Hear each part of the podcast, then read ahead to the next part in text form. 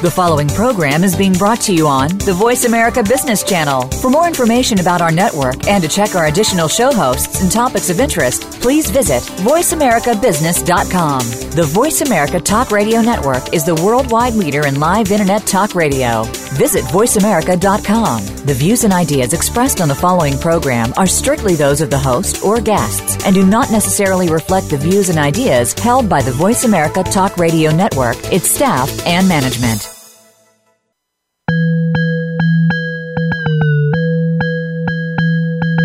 One problem facing people at many levels of business is how to make time for a work life and a personal life.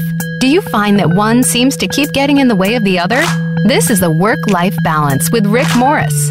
Even if you're not involved in the business world, you'll have a lot to gain by tuning in to today's show. Now, here is your host, Rick Morris.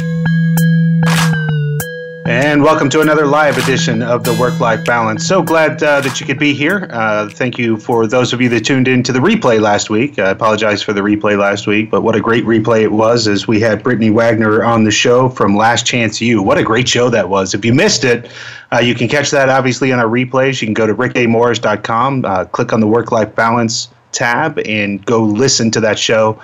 Uh, she was a fantastic guest. We had a lot of fun with her. And of course, Last Chance U second season is going to be coming out soon. Uh, if you haven't seen that show, it's definitely something that you need to go check out. Uh, it absolutely has a lot of the values that we preach and profess here at, at, at the Work Life Balance. What a crazy week. So, you know, uh, as far as appearances and that kind of stuff, not so many. I got a, a chance to actually be home all week, which was a, a rarity for me uh, as we're getting to uh, prepare to visit one of our favorite sponsors, which is CA Technologies. Uh, CA World is going to be going on uh, November 14th through the 18th out in Las Vegas. We'll be appearing there. I'll be speaking several times out there talking about uh, the total application lifecycle management that we talk about, uh, about agile management, project management. It's one of the biggest conferences that we go to and participate in. So hopefully, a lot of the listeners will be out there. Come find us. Uh, we'll be out there at that entire time. So we'll be in Las Vegas that whole time.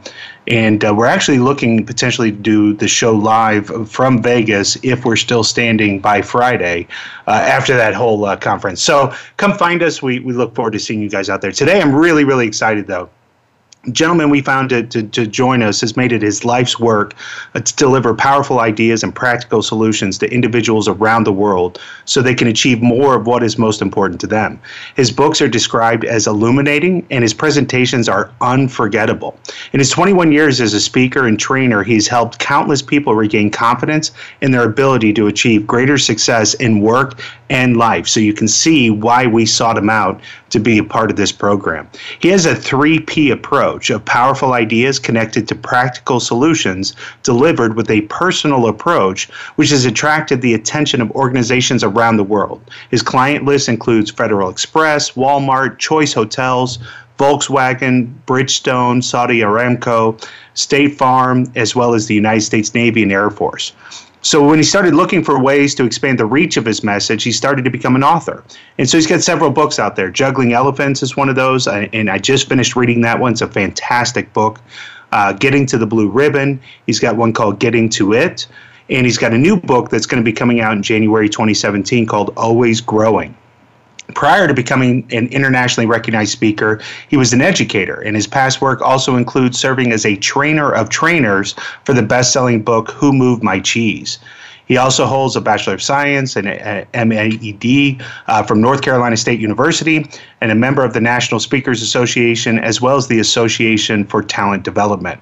He believes the key to success is being passionate about certain things in life, including family, spiritual beliefs, career, and relationships. He's active in his community, and because of his commitment to improving the lives of others, he's been presented the Distinguished Service Award by the Charlotte JCs. So, really, really distinguished gentleman. We're certainly excited to have him on. And, and without further ado, let's please welcome Jones Loflin to the show. Jones, how you doing, sir?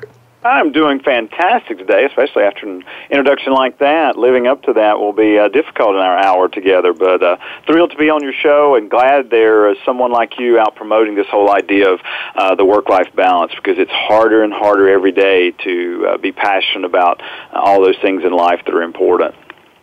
And, and, we'll, and we're certainly going to get to your platform, but in speaking to that platform of work life balance and why we even started this, as a project manager, which is what I do for a living, and, certainly what I've noticed in time, you know, nights and weekends and, and this whole thing of being over allocated. That that used to be something that was reserved for really important projects, you know, times where we really just had to put the pedal to the metal. Uh, and now it's just, you know, that seems to be daily life and daily activity. Are you noticing that quite a bit as well?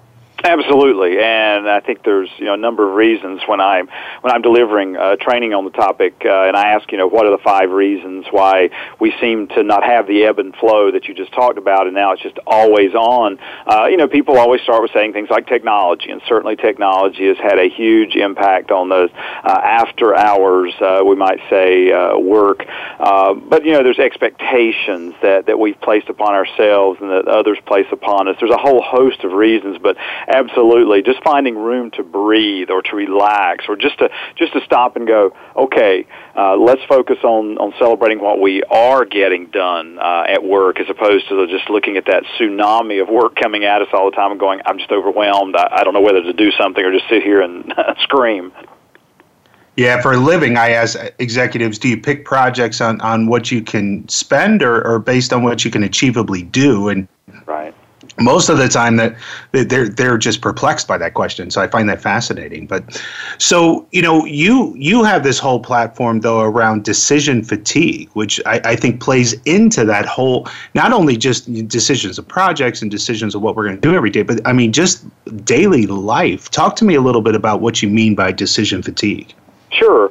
Um, you know depending on what what sources you look at or, or, or where you, you go to find some information on it, you know, it's been estimated we make thousands upon thousands of decisions every day. And and every one of those decisions requires you know some energy to be used. And and I'm a firm believer that you know it's not just about managing our time, it's about managing our, our physical, mental, and emotional energy so that we can focus on right things. And so as we're making all these decisions uh, during the day, uh, we have less energy to make decisions about those more important things uh, that we need to to work on, or the things that we need to focus on to to get our most important work done, and to be our best selves outside of work.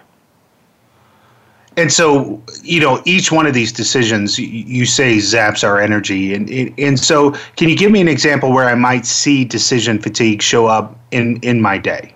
Sure. Um, let's imagine it's a, a typical day at work and you've spent the morning checking email, responding to messages, uh, and talking with coworkers about, you know, different things. Let's just say that's, you know, normal work routine. Uh, each one of those actions required you to make a decision about whether you were going to talk to this person or not. How long were you going to let the conversation go on? Uh, how long are you going to spend in your email? Uh, all those things require you to make decisions. You, you're worn down more now, and if you're not careful, you'll spend the, the rest of the day uh, making work decisions about what's the easiest thing to do versus what do I really need to focus on that would, would move me forward. And, and the reason is, is because you, you just don't have the, the, the mental energy to really focus now. And so you're just trying to check things off a list uh, without that energy. Now, do you do you couple this at all with, with talking about personality profiles at all?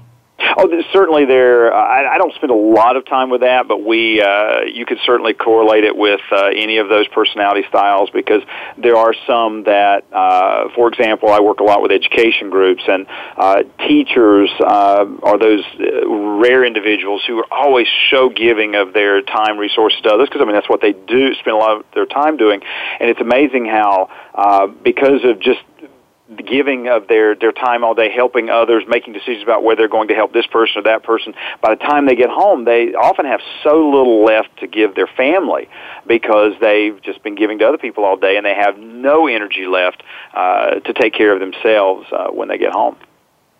Yeah, and I and I teach and, and train as well, and we talk about when you're working outside of your personality, it tends to drain your energy a little bit faster as well. So if I'm morphing yeah morphing my personality beyond your if, if i'm trying to be a high if, if you look at disc profile for example and i don't necessarily subscribe to one over the other but right. if i'm looking at disc profile and i'm and i'm trying to be more of that dominant personality but but me i'm a high influential personality mm-hmm. then then that tends to zap that personality more and so you come home exhausted but you didn't do anything physical that day Right, right, and and part of that you know, you said it so well. If if I'm that individual who tends to uh, want to focus on on task, or I'm very analytical, or something like that, uh, but yet I've spent my day where I've been, like you said, interacting with people, having conversations that were I'm just not as comfortable with, then I I have drained my energy, and if I'm not careful, I don't even have now the energy to focus on those those analytical things that I'm normally good at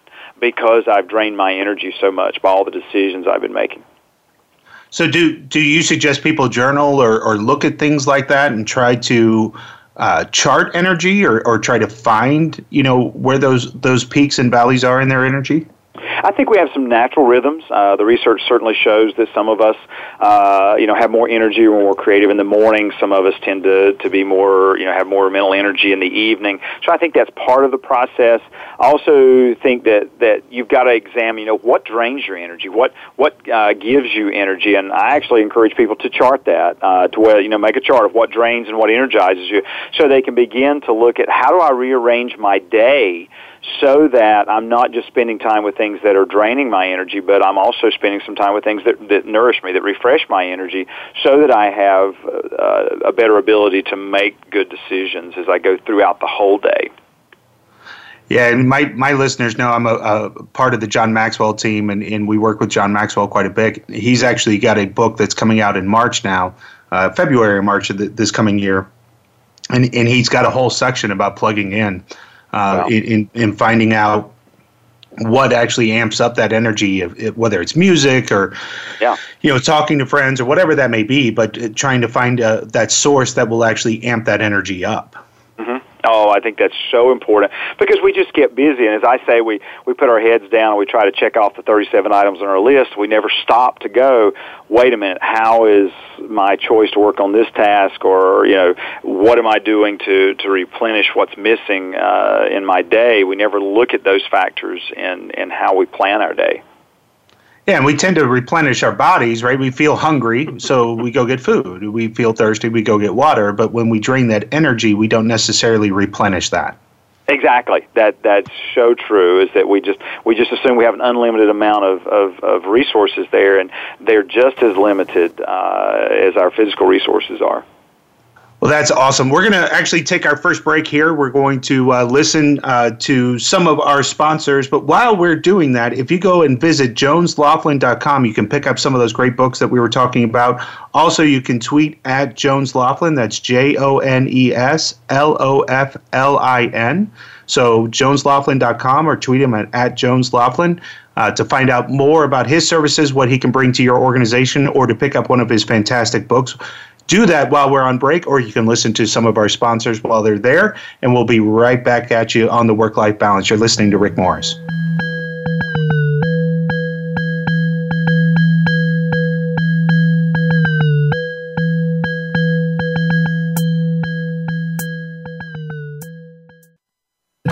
Are you frustrated with the overall productivity of your project management processes? Do you lack consistency in project delivery?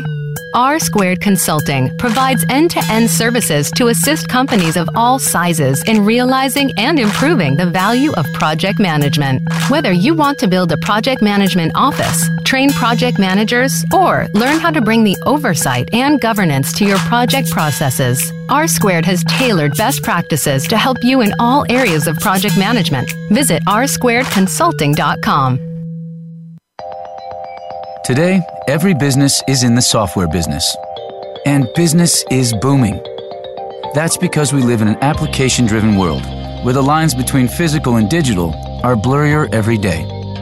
It's a world where billions of connected things talk to each other, where agility is the new driver of competitive advantage, where applications aren't just part of your brand, they are your brand. All of this means you have a new mandate Build the apps that will drive the future of your business and satisfy demanding customers, or fall behind. Only CA Technologies has the years of expertise and the end to end portfolio of software solutions to help you plan, build, manage, secure, and scale the applications at the heart of your modern enterprise. To learn how your business can thrive, visit rewrite.ca.com, your exclusive source for insights from the cutting edge of the application economy. Are you getting the most out of your project management software? In many cases, it is not the software that is failing, but the implementation, limitations, or processes surrounding the use of that software. R Squared can analyze your current use and help improve your return on investment. R Squared can also suggest the best software for your organization and goals and assist in the selection, implementation, and training. Allow R Squared to ensure that you are getting the value of your investment. Visit rsquaredconsulting.com today. From the boardroom to you, Voice America Business Network.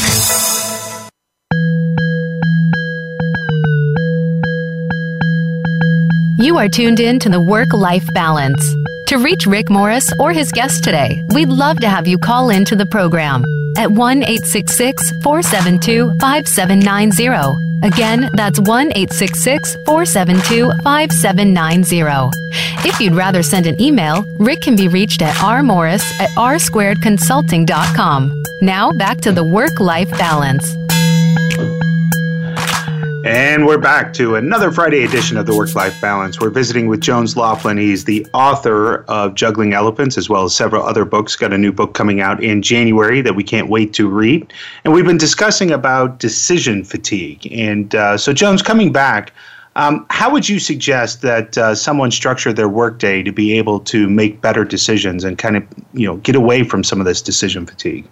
I think it starts, uh, Rick, with people, you know, trying as much as possible to make your most important decisions early in the day when your mental energy uh, is at its highest. If you think about the way a lot of us approach uh, work, it's the first thing we do in the morning is we jump into our email uh, or even some of the social media. And while those are certainly tools of what we do, uh, when you jump into your email, there are decisions to make about, oh, I need to send that person information, or oh, I need to set up an appointment with that person. And certainly you want to do those things, but why not use that, that high mental energy for more important, more complex uh, tasks or activities or projects that you need to work on instead of draining it so quickly on, on mundane things where you can make those decisions later. Um, I think another approach literally is to make less decisions. Um, look at what decisions you can make without having to think about making them. Um, you know, I talk about, and in my training programs, I talk about even little things like having the same thing for breakfast every day and limiting your wardrobe choices uh, helps conserve that energy for bigger decisions. Um, I joke sometimes, you know, I have the same thing for, for breakfast every day during the week when I'm home. I, I have a protein shake, and because I know exactly how long it takes to make that protein shake, I don't have to go, okay, I think I'll have uh, uh, some scrambled eggs and bacon today, or you know what, I think I'll have some oatmeal today, or I, because when you start down that path, you start making all these little small small decisions that, that really aren't that important. I mean, certainly we would, wouldn't want to go, oh, I'm going to have a you know a pepperoni pizza for breakfast versus a protein shake.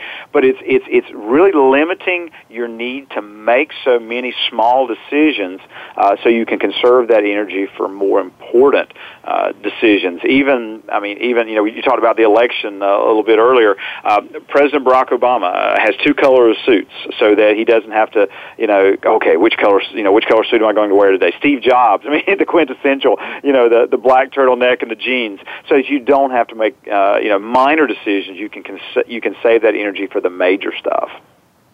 I think that's interesting. Certainly, a cultural shift for me as I if as I think about trying to put that into practice. I mean, the first thing I do, literally, when I roll out of bed, is grab my phone and look at my email. And right. there's normally you know 35, 40 emails sitting there waiting for me, and I start to respond kind of before I've even fully you know woken up. And so uh, but but that that's been a habit for a long time. And sometimes that even affects my mood you know right. as i'm starting to roll into my day. So you're saying put that down. Don't even get there. And and you know address that later after i've gotten the kids to school and everything else yeah, as much as it's possible. There are some people who are in a service environment who need to check those emails first thing in the morning because there are people depending on them to to respond in a in a timely manner. But I think too often that it's so easy just to pick up that device, and of course our devices are geared to um, focus our attention with alerts and notifications, and so we start. Oh, look, you know, I've got this going on in social media. I've got this going on in my email, and, and I think too uh, something I'd, I'd, I'd read about, I thought was fascinating. There's this thing called uh, social media envy, and, and, and stay with me here because I thought it was goofy too. But but it's it's this thing where if you start looking at let's say Facebook first thing in the morning, and, and you're you're you're before you're going to work, and you're kind of flipping through it, and you go, oh look, uh, there's Rick, man, look, oh Rick's on vacation uh, with his wife, and then you start going, wow I'm so busy. I haven't been on a vacation in three months. I haven't taken a day off from the office. Or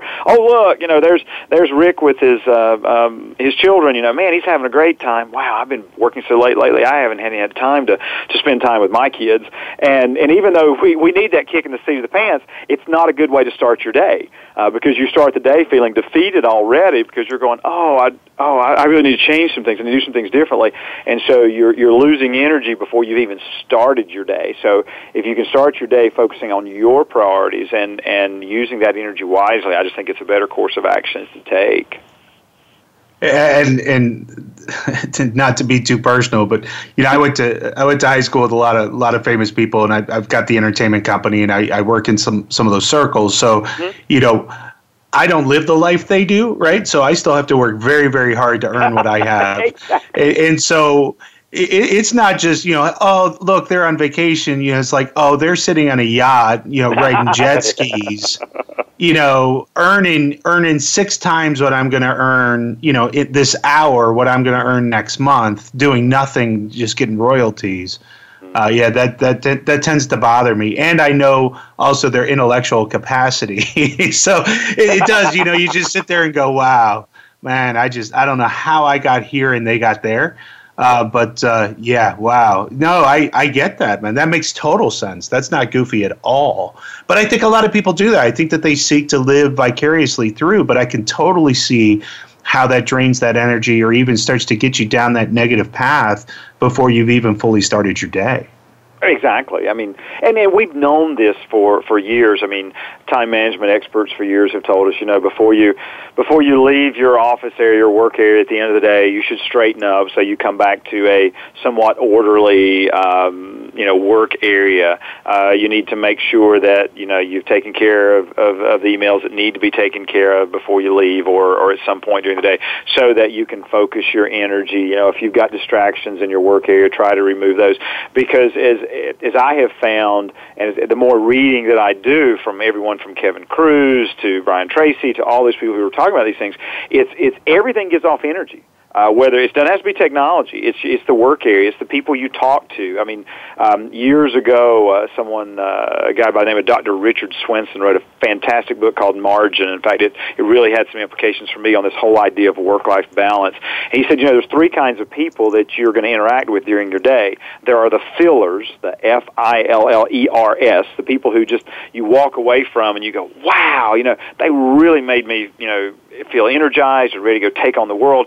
Then there are the drainers, you know, the people that, that just suck the life out of you when you have a conversation or even when you get an email from them. I mean, we know there's certain people, when we see the, their name on email, we go, oh no, what do they want? uh, then there are the people who just sit there. They're the people who don't really add to your energy, but they don't take it away. And, and, you know, I think when we start thinking in terms like that, we start going, okay, I'm, I'm, I'm going to spend my day with a lot of drainers, and and so thinking about okay, how can I you know replenish that energy during the day? Whether it's uh, I'm going to plan lunch with someone, or I'm going to do something at lunch that really replenishes me or nourishes me. Uh, but just being more proactive about that energy management, I think, can help us be so much more productive at work, and then still have some some energy left uh, when we get home to to spend with our family. Yeah, this kind of even goes a little bit off topic, but you were just talking about, you know, it's one of my favorite things that I learned in my career. So, like everybody else that was was going down the time management path, I went down the Franklin Covey path and, and got yeah. one of those big planners. And, you know, you do your A's and B's and C's and you carry this stuff over to the next day, but you're carrying this baggage. And, and a buddy of mine, you know, got me the Mafia Manager, that, the little book. I don't know if you ever read that. Uh, it's a small book, and, and the author's name is V that's it. It's just V. um, it, it's great. And I read this book, but but you know, and I've employed this methodology ever since I got it. But it basically, um, and, and it's a little tongue in cheek, but my my daily lists are written on a piece of paper that I can throw away.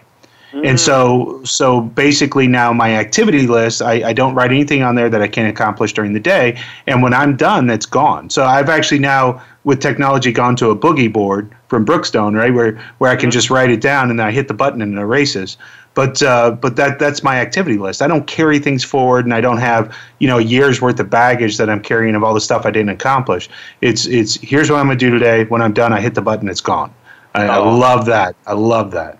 Oh, and and and, and I, I love what you're employing there, Rick, because you're acknowledging you're you're managing your expectations, which is something that so many of us don't do. As I, I often say that you know, if I look at your task list, I'll bet you know if you had three days and a case of Red Bull, you couldn't get it all done, uh, and that's overwhelming. It's defeating to us, and so I think it is important that we we acknowledge our limitations, uh, prioritize by okay, you know, everything has its place. Uh, you know, okay, it's going to take me about an hour to work on that. Where am I going to find an hour today?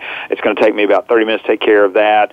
Doing things like time boxing to say, okay, I've got several small tasks today. Where can I drop them in? To be realistic about where we can spend our time in a day is just, I think, so critical and something a lot of people just don't do.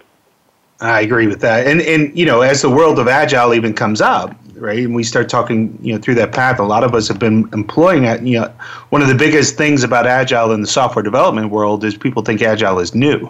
And it's not. It's just something that we've been doing forever. Just we didn't operationalize it in the software development world. But I mean, there's been a lot of these techniques that have been around forever. Uh, we just didn't formally call it an agile methodology in terms of software development. Exactly. You- you- You're so right. Um, it's just it just it's now been explained, or people understand it in a way that they can apply it to to new situations.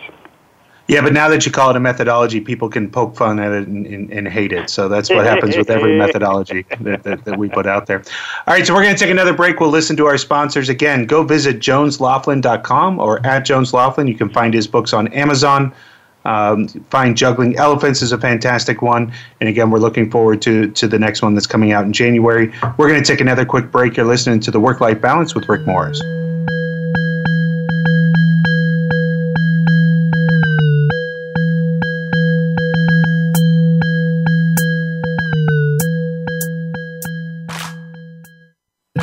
Are you frustrated with the overall productivity of your project management processes?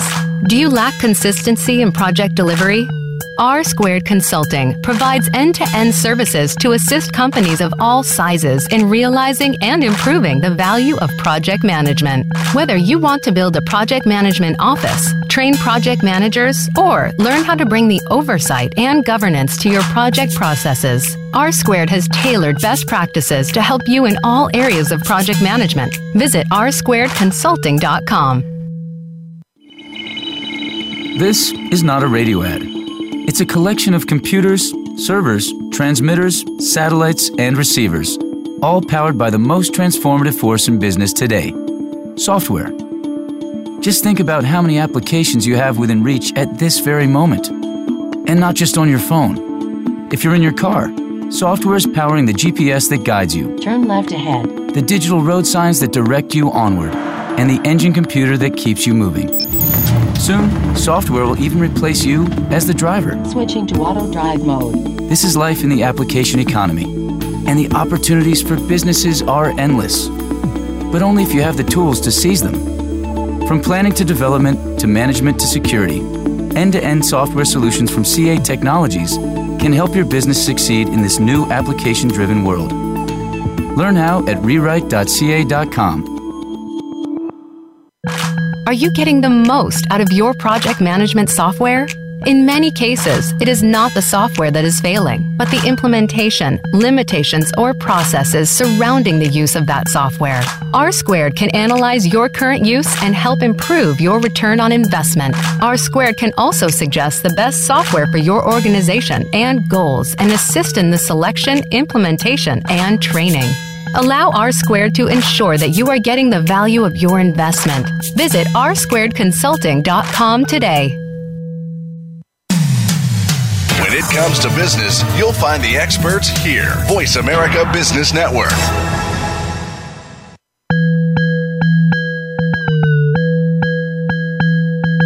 You are tuned in to the Work Life Balance.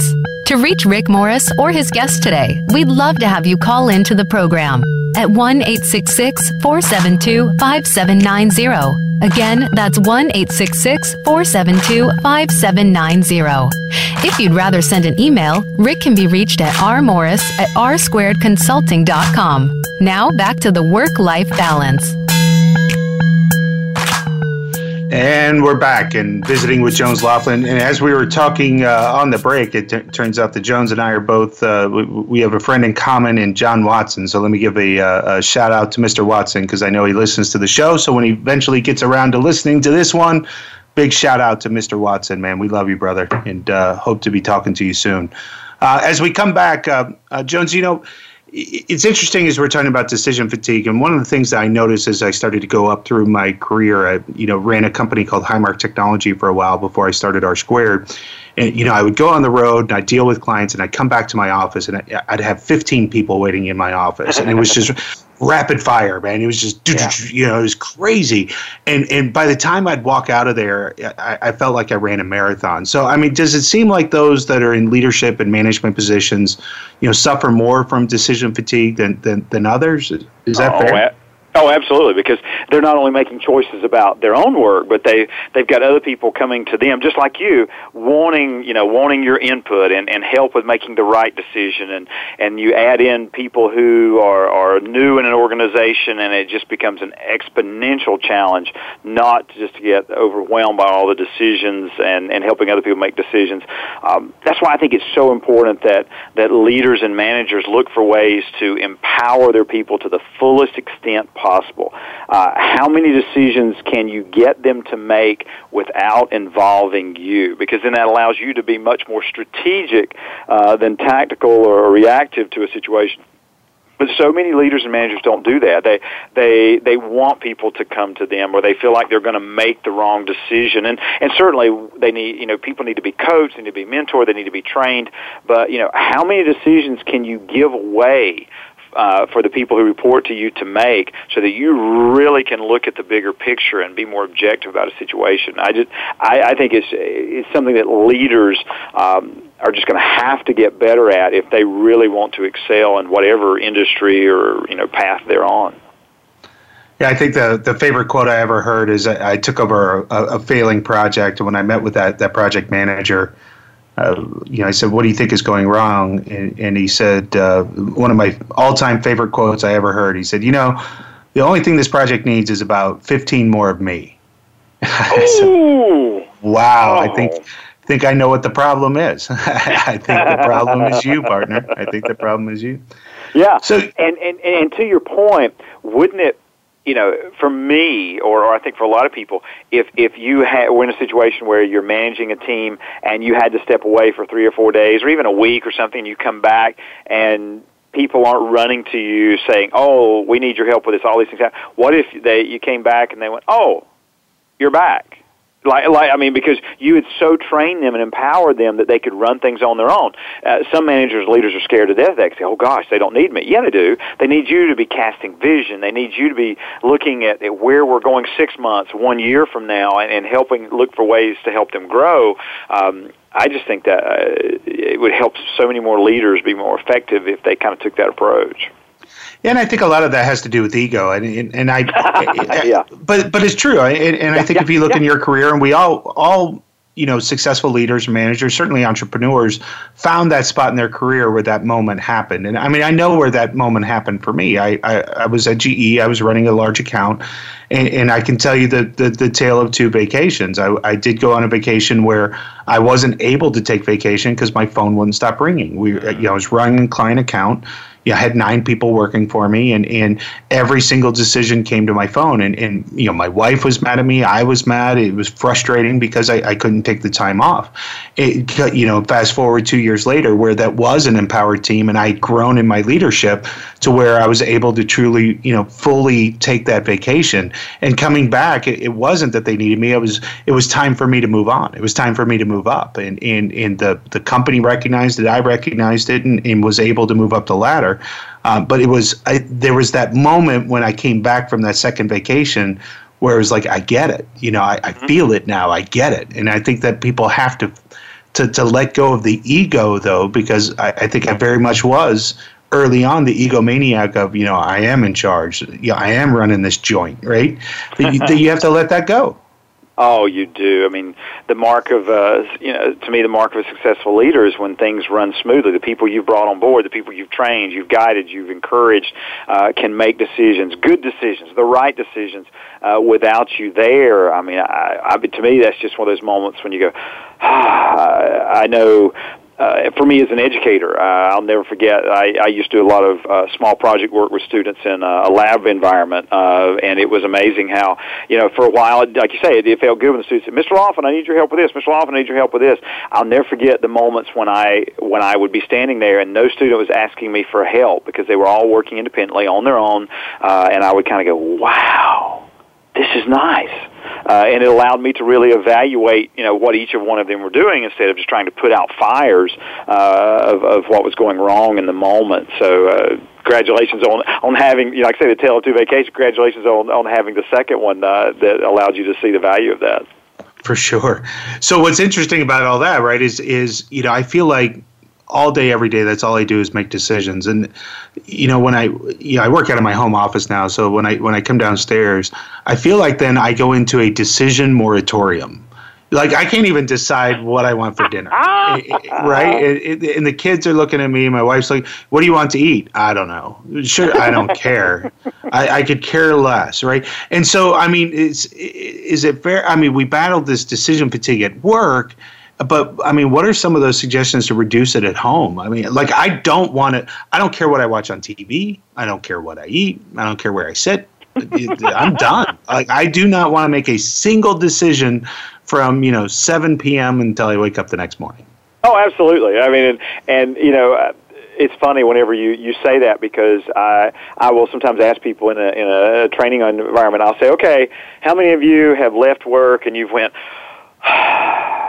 what are we going to do for dinner? You know, what are we? And I said, and you just, you just literally, like you said, a moratorium. You just literally don't want to make any decisions. And so I think one of the, you know, let's just, use your example of meals for a moment. You know, I think one of the things you can do is, you know, plan the meals in advance. Uh, you know, the weekend prior. Uh, you know, there's some people who uh, take a Saturday or some time on a Saturday or Sunday and kind of map out their their meal plan for the week, and uh, you know, and and and try to go ahead and purchase the items they're going to need for the week at the grocery store that weekend, so that they don't have to worry. Um, you know, setting the same meal plan for every week. You know, what's wrong with having Taco Tuesday every week? I mean, let the weekends be the time time you're creative and create some Food Network worthy, you know, five course meal or something like that. You know, just as long as you're getting the food groups in the nourishment, what's wrong with eating the same thing every Tuesday night or every Thursday? Because again, it allows you not to have to make those decisions so that you can literally enjoy more time with your family. You can focus on on okay, I just want to relax. I don't want to have to make any decisions um, one that I heard, now this is not necessarily just a home environment kind of one, but one I just thought was so cool was like when you go out to eat at a restaurant. You know, you go and of course menus now in many restaurants are like this this twelve page almanac of options, and said one of the first things you should do when you go in and you sit down, you open that menu, you immediately go, what are three choices here that I could that I could enjoy? What are three?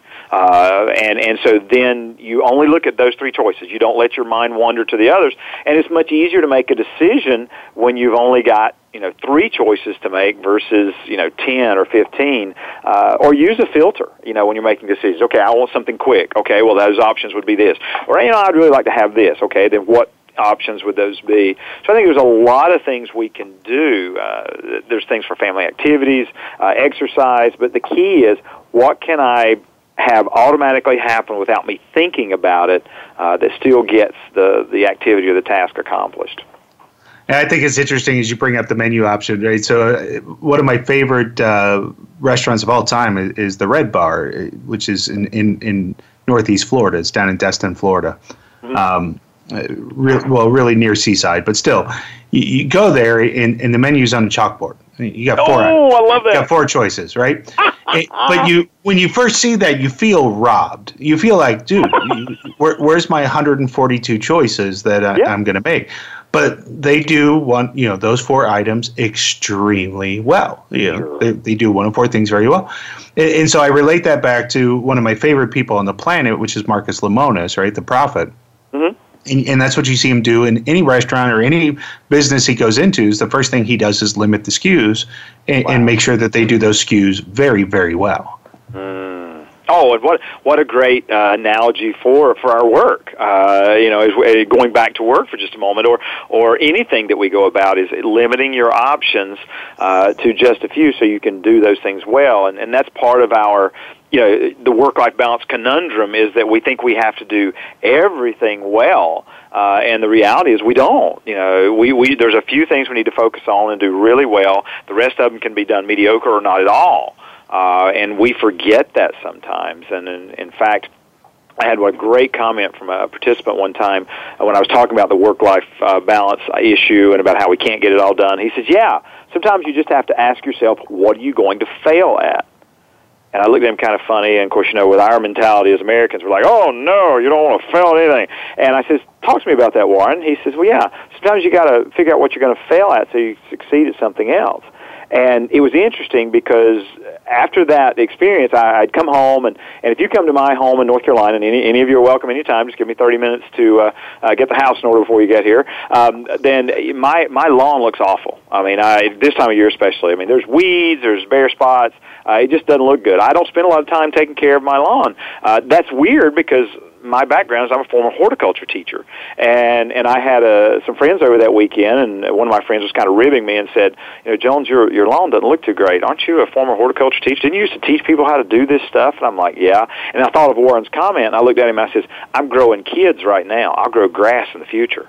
And, oh, and, and he just he just looked at me kind of funny. And that's one of those few moments when I was witty because I'm not a witty person.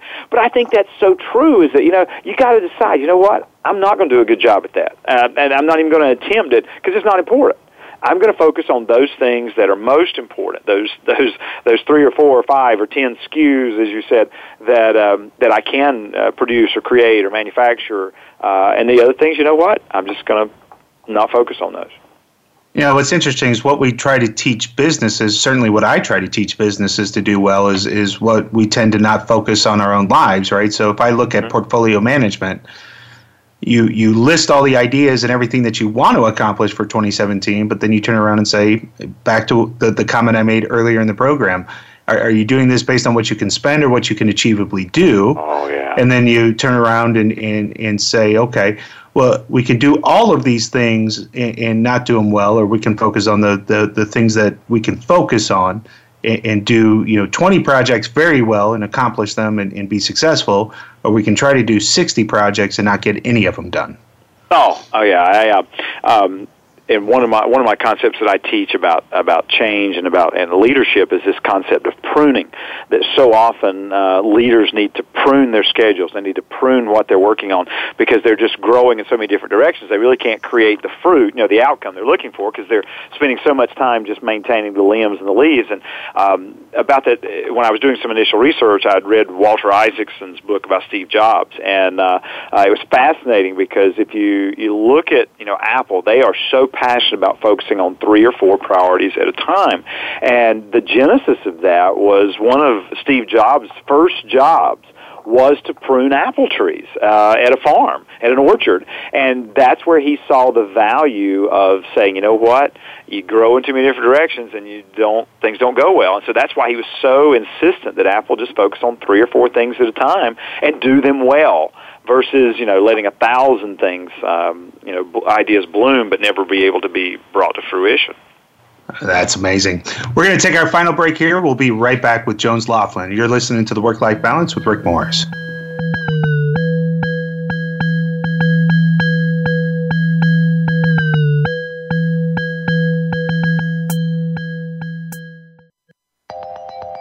Today, every business is in the software business and business is booming. That's because we live in an application driven world where the lines between physical and digital are blurrier every day. It's a world where billions of connected things talk to each other, where agility is the new driver of competitive advantage, where applications aren't just part of your brand, they are your brand. All of this means you have a new mandate. Build the apps that will drive the future of your business and satisfy demanding customers, or fall behind. Only CA Technologies has the years of expertise and the end to end portfolio of software solutions to help you plan, build, manage, secure, and scale the applications at the heart of your modern enterprise. To learn how your business can thrive, visit rewrite.ca.com, your exclusive source for insights from the cutting edge of the application economy. This is not a radio ad. It's a collection of computers, servers, transmitters, satellites, and receivers, all powered by the most transformative force in business today software. Just think about how many applications you have within reach at this very moment. And not just on your phone. If you're in your car, software is powering the GPS that guides you, Turn left ahead. the digital road signs that direct you onward, and the engine computer that keeps you moving. Soon, software will even replace you as the driver. Switching to auto drive mode. This is life in the application economy, and the opportunities for businesses are endless. But only if you have the tools to seize them. From planning to development to management to security, end to end software solutions from CA Technologies can help your business succeed in this new application driven world. Learn how at rewrite.ca.com. When it comes to business, you'll find the experts here. Voice America Business Network.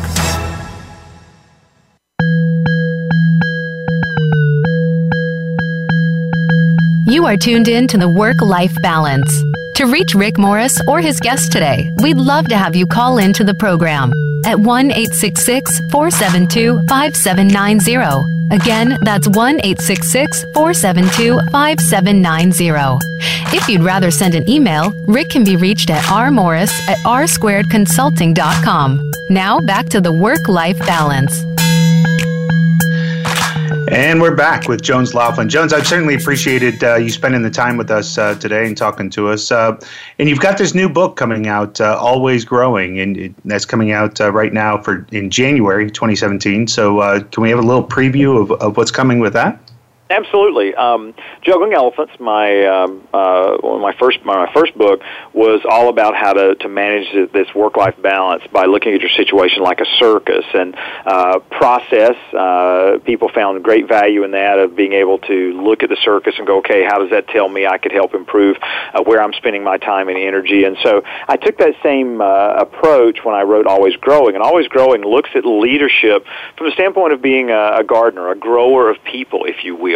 And so it's written in, as an analogy, as a fable, and it follows the story of of David, who is uh, new in a leadership position. He's going, "Wow, what have I done? I, I want to be successful, but I really don't know where to start." And he begins to uh, learn some some really unique ideas about leadership from his sister, who uh, runs a commercial gardening and uh, fruit operation uh, near his near his home, and and so he begins to learn that you know leadership is all about growing other people, and and just like growing a successful plant, um, that's how you grow people you create the right environment. You give them the resources they need.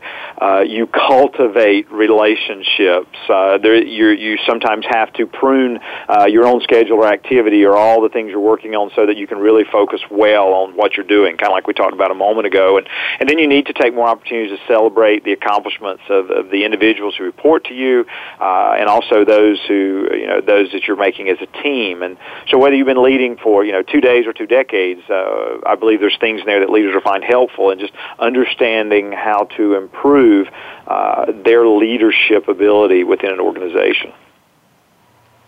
Oh, that's great.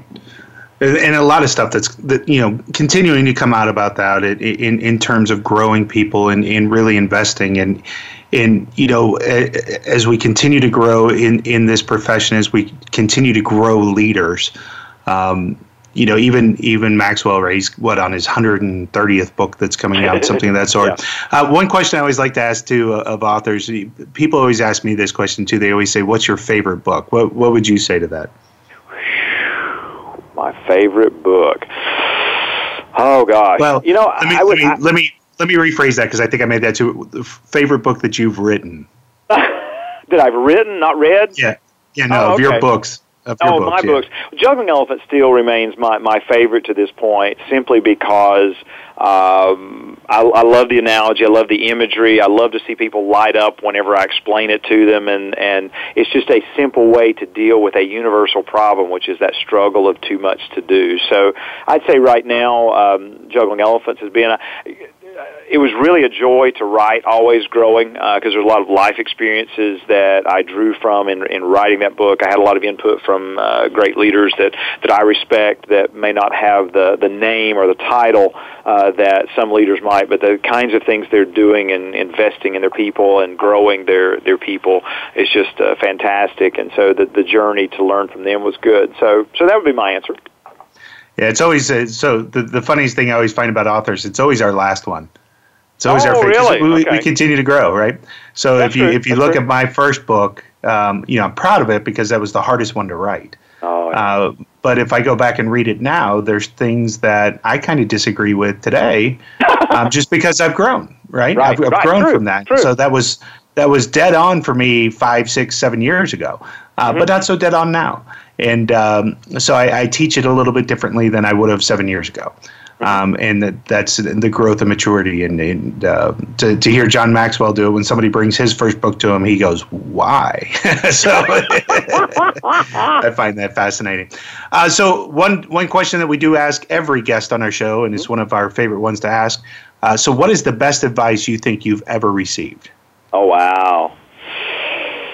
Oh gosh, there's so much, um, but I'll give you two, uh, and um, one of them I think directly relates to work-life balance. Um, when my wife and I uh, first uh, got married, there was. Um, uh, a book by James Dobson. It's the one that everybody. I got married in 1990. It's the one that everybody got for their wedding, and I forget what the name of it was, but it was about marriage. And one of the concepts in there said, um, you know, uh, adjust your finances or adjust your your lifestyle so that you can live off of one spouse's income. Uh, and not and not have to depend on both, and that was such a a critical uh, thing for my wife and I to do because it enabled me just a few years into our, to our marriage uh, to be able to go out and pursue my dream of, of doing speaking and training and be able to you know um, live uh, comfortably, uh, frugally, but comfortably off of her income while she was teaching, and and then once the business had grown to the point where she could um, you know be home, which is one of her goals to uh, uh, be a part of, of our children's lives in a really special way. Uh, but that was just incredible advice that to this day I look back on and said, you know, I wouldn't have been able to to do what the things I'm doing uh, if we hadn't been able to develop a lifestyle on just one income. So that's that's one. I, I got to give you another one, and, and this one that, that, that just recently I got. It's really revolutionized my thinking. I, I just finished reading uh, uh, Creativity Incorporated, you know, about the story of Pixar, and there's a great phrase in there the the, the author gives, and it's um, "Be wrong as fast as you can." Uh, wow, you know uh, that has so helped me because I'm a procrastinator. Uh, I'm afraid of change, even though I teach change. As the reason, one of the reasons I think I teach and train on change is I'm my own lifelong project in managing change. Uh, but be wrong as fast as you can. I mean, isn't that a great phrase? Um, it is. Because we all just hold back. We're fearful. We're afraid this won't be perfect. We're afraid it won't work out. Uh, but be wrong as fast as you can. Go ahead and try something and get that information. Then we can start building in John Maxwell's book of uh, failing forward and all those things. But you know, be wrong as fast as you can. Go find out because then you can make a decision about where to go next. That's that's fantastic. It's very it's it, coming back to agile. It's a very agile concept Yes. as well. So Yes. agile talks about fail fast and fail forward. So Mm-hmm. uh, like those b- both. And you know, people always ask me what what the best advice uh, I ever got was, and that came from from John Maxwell, and that is to to every person that you encounter and everybody that you know is to ask them what the best advice was that they ever received. Wow. So that's that's putting that into action. So again, Jones, we, we certainly appreciate you coming uh, on the show.